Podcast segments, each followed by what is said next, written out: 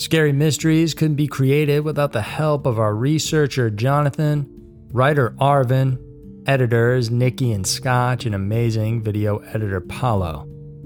It takes a lot to create these videos, and we couldn't bring them to you without this awesome team of people, so show them some love in the comments section. And if you guys want to support our work, then please check out our Patreon page for exclusive videos, and remember to subscribe.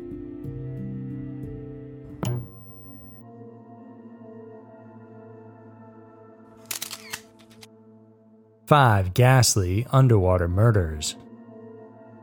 When we think of murder, the next thing that comes into our mind after the tragic fate of the victim is the ways in which it was carried out. Chances are you already know the common ones stabbings, shootings, bludgeonings, or hangings, but by water? And that's something weird and unsettling. Here are five tales of ghastly underwater murders. Number 5. Jackson and Jacob Telnas. We have this notion in our minds that there's nothing purer than a mother's love for their children. Be it humans or animals, mothers are driven with their instinct to protect, to nourish, and to fight for their offspring. But, of course, there are always exceptions. In 2008, Sherry Telnas was caught trying to drown her infant boy Jackson along the Clark Fork River in Montana. Upon apprehension, she told authorities that it was the voices in her head that told her to do it. Her lawyers later managed to put up an insanity case which landed her in a state psychiatric hospital. Her husband Jacob divorced her and went on to raise their son. However, after her release in 2016, the two reconciled their rekindled romance brought forth their second child, Jacob Jr. They eventually moved from Montana to Strathmore, California, and what they thought was a new life together turned out to be a horror story. On June 29, 2019, police from Tulare County received a distress call from the community which saw a woman acting strangely person in question was dragging a couple of boys towards a cornfield. When the county deputies arrived at the scene, they found Jackson, who was 12 years old, and Jacob Jr., who was 7, unconscious and abandoned in an irrigation ditch. The boys were immediately rushed to the nearest hospital. Unfortunately, though, Sherry's eldest son didn't make it through and was pronounced dead on arrival. The younger one was then transferred to another hospital, and he had already incurred severe brain damage, and eight days later, he too succumbed to death. Meanwhile, court documents revealed Sherry's highly irrational and troubled mental state.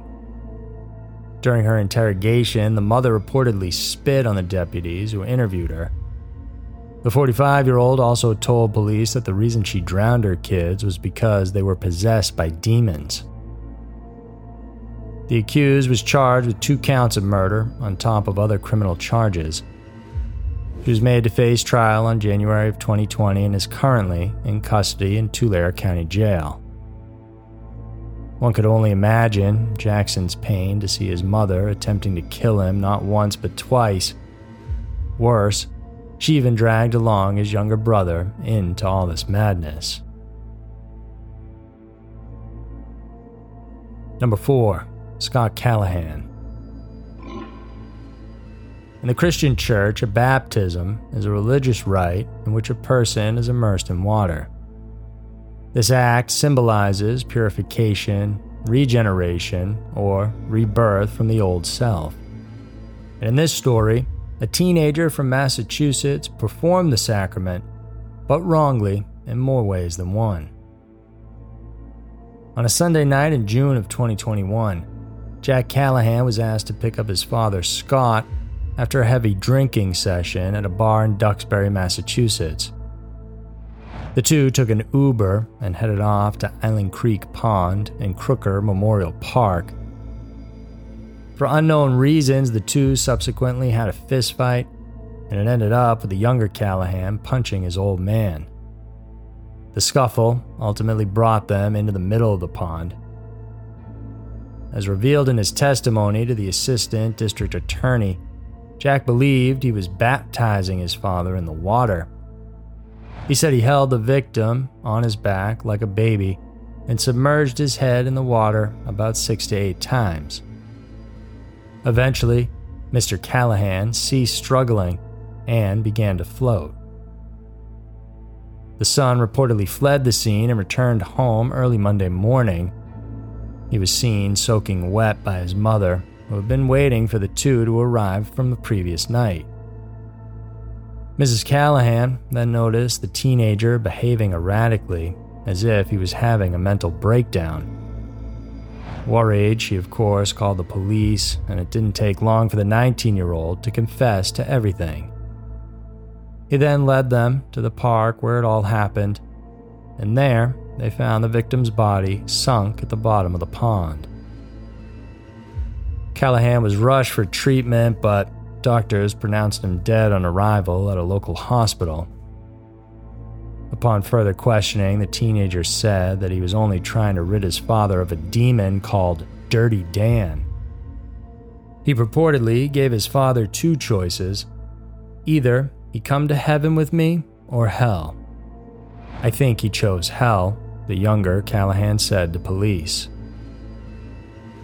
The 57 year old reportedly had a history of substance abuse after incurring a traumatic brain injury he was not supposed to be drinking, considering the many other health issues and complications he had been dealing with. All the while, the accused had also reportedly been dealing with substance abuse. A prosecutor told the press that the man was diagnosed with a mental health condition as well. Currently, the state medical examiner's office will be conducting an investigation on the cause and manner of exactly what caused Callahan's death his son, on the other hand, is expected to face a murder charge. Number 3. Laura Letts-Beckett. We've all heard the saying that people would do anything for love. The same degree of commitment and determination can also be seen when greed comes into play. Peter Beckett was a rather famous man in his hometown in Napier a seaside community on New Zealand's North Island. In 1995, he met a woman from Canada named Laura Letts, and she was in the country for a tour, and like love at first sight, the two instantly hit it off. In 2002, the former councilman left his post and his home in order to pursue his love for Laura. He moved to Canada and there married the woman the following year. However, in August of 2010, a tragedy took place. The two were boating on a small inflatable vessel on Upper Arrow Lake, northeast of Vancouver. According to his testimony, his wife fell into the water. The situation was quite difficult for him, considering that at the time he was a very large man, weighing around 400 pounds. He said he did try to save her, but his strong buoyancy pulled him up to the surface. Eventually, Peter was able to retrieve his wife downstream, but she was no longer breathing. The initial investigation ruled out foul play, and Laura's death was declared to be an accident. But a year later, a shocking development took place that ended up with Peter getting arrested and charged with murder. During his trial, prosecutors argued that the man may have actually drowned his wife and made her death appear accidental. His motive was rather disturbing. Prosecutors said that Peter killed Laura for the significant amount of money that he would receive from life insurance payouts, plus her ample pension for working as a schoolteacher. Mr. Beckett, however, denounced such claims and insisted on his innocence Further intriguing information surfaced during the subsequent trials, though. In one instance, a jury heard from Peter's former cellmate saying that the accused attempted to pay him money to take care of witnesses. By witnesses, he meant Laura's friends and family, and apparently, Her people had been aware of the couple's rocky relationship months before the tragedy. An acquaintance was also made to testify in court. In this person's testimony, the New Zealander approached him after Laura's death. Out of the blue, he asked about whether Google Earth could record real time events. He even specifically asked if the coverage could reach remote places like Upper Arrow Lake. As shocking as it was, the court deemed the statement insufficient to convict the suspect. Yet again, a relative of the victim revealed to the police the unnerving things that Peter purportedly told Laura before she died. He said to her, This is how you're going to die. You're going to drown. You won't know when, where it's going to happen. You won't know when it's going to happen, but you're going to know how it's going to happen the undisclosed woman said in a police affidavit. Eventually, in September of 2017, Peter Beckett, who was then 62 years old, was found guilty of first degree murder. He was sentenced to 25 years in prison with no possibility for parole. And while we would think the story ends here, it doesn't. Because in June of 2021, four years after his conviction and sentencing, Beckett was freed and his accusations dropped. The decision was made by the British Columbia's Court of Appeals, which agreed to overturn the conviction. So, what really happened to Laura on Upper Arrow Lake? Did she really drown by accident, or did Peter actually have a hand in her misery? It looks like we'll never know for sure. Number 2. Emily Sizemore. There's really no limit to what a man can do when driven to madness. A person could even harm his own blood when it comes to it. Devin Sizemore was only 21 years old when his daughter Emily was born in 2016. Around July of that same year, the young father was given the chance to spend time with his baby by himself. So he went to fetch the newborn from his mother's house where she was being cared for. Nothing was out of the ordinary at first. The grandmother even saw her son pushing Emily's stroller that day. Then came the following day. Devin was heard speaking to a relative saying that God had brought the storm and that he was appointed as the herald to tell everyone of the impending apocalypse. Amidst the confusion, his relatives asked about Emily's whereabouts, his reply took them by utter surprise when he said that Emily was already with God. The authorities were called immediately, and along with volunteers in the little town of Krebs, Oklahoma, they spent the rest of the day searching for the young girl. It was already around 3 a.m. the next morning when they found little Emily floating face down in a pond. An officer from the McAlester Police Department rushed to the location and grabbed the child from the water. He then ran her ashore, where he and another police officer took turns administering compressions as an attempt to revive the unconscious child. Meanwhile, the other responding police officers were dealing with the father who was present during the commotion. A struggle then ensued in the water as they tried to place him under arrest. During his subsequent trial, he told the court that what he did was he only meant to baptize Emily by dunking her head underwater for 30 seconds. In his statement, he said that he was about to revive the infant when the police arrived and disturbed him. It was also revealed during the trial that a day prior to the incident, Devin was seen digging a hole in a barn where he had been staying. Prosecutors convinced a Pittsburg jury that the accused had intended the hole as a burial ground for the victim. Two years later, in September of 2018, Devin Sizemore was found guilty of first degree murder and was sentenced to life in prison without the possibility of parole. He is currently held in custody at the Lawton Correctional Facility, a medium security private prison in Oklahoma. Despite a clear conviction, Sizemore and his legal advocate have been filing an appeal for the court to reconsider its verdict. And yet, the Krebs community and even his own family were happy about the decision to punish the man who had harmed their poor little Emily. Number 1. Tina Watson. A honeymoon cut short by tragedy. The Tina Watson story has been shrouded with intrigue for many years, and it's a tale that makes you question can you actually trust your life to your spouse? It had only been 11 days since a man named David Gabriel Gabe Watson married his beautiful wife, Tina.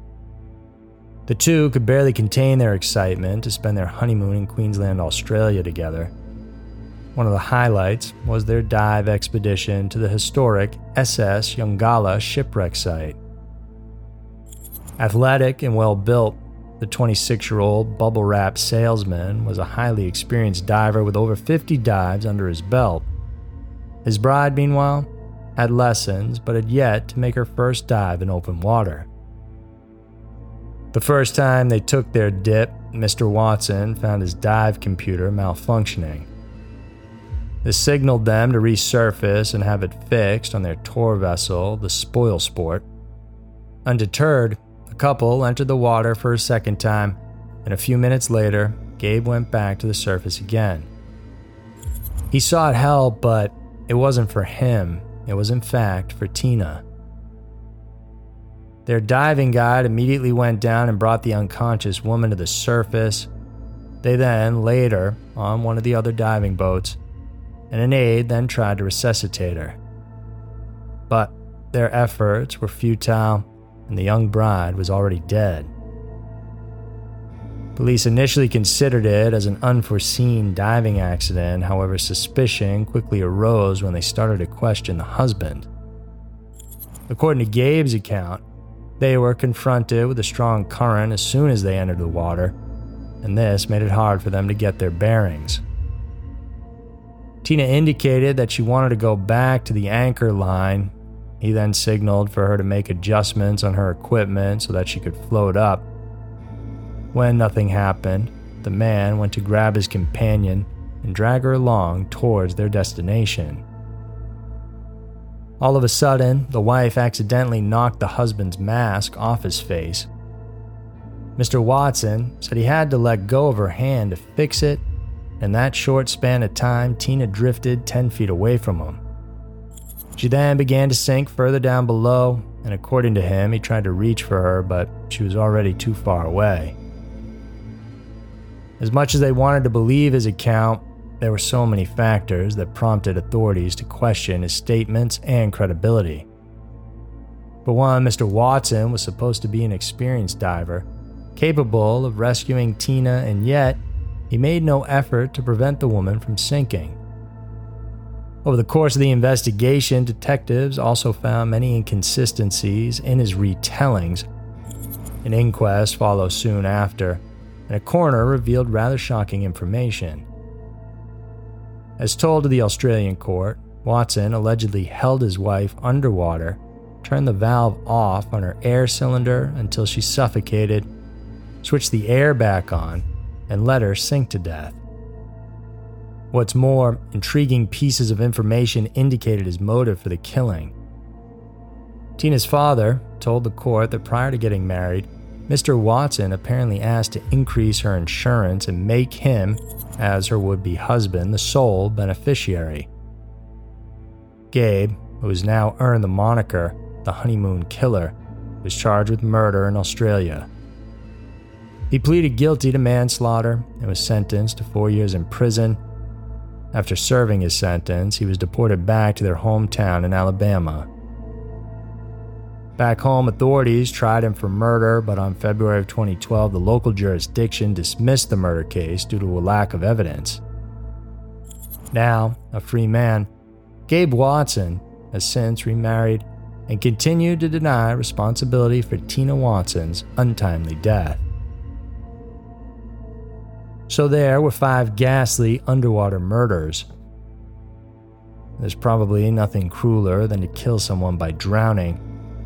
You can only imagine the guts the perpetrator has to muster in order to finish off the deed. The victim, meanwhile, has to suffer excruciating pain as the water completely suffocates them. If you guys enjoyed this video, then subscribe to our channel and hit the notification bell. We have new videos coming out every single week for you guys to check out. Appreciate you tuning in, and we'll see you soon.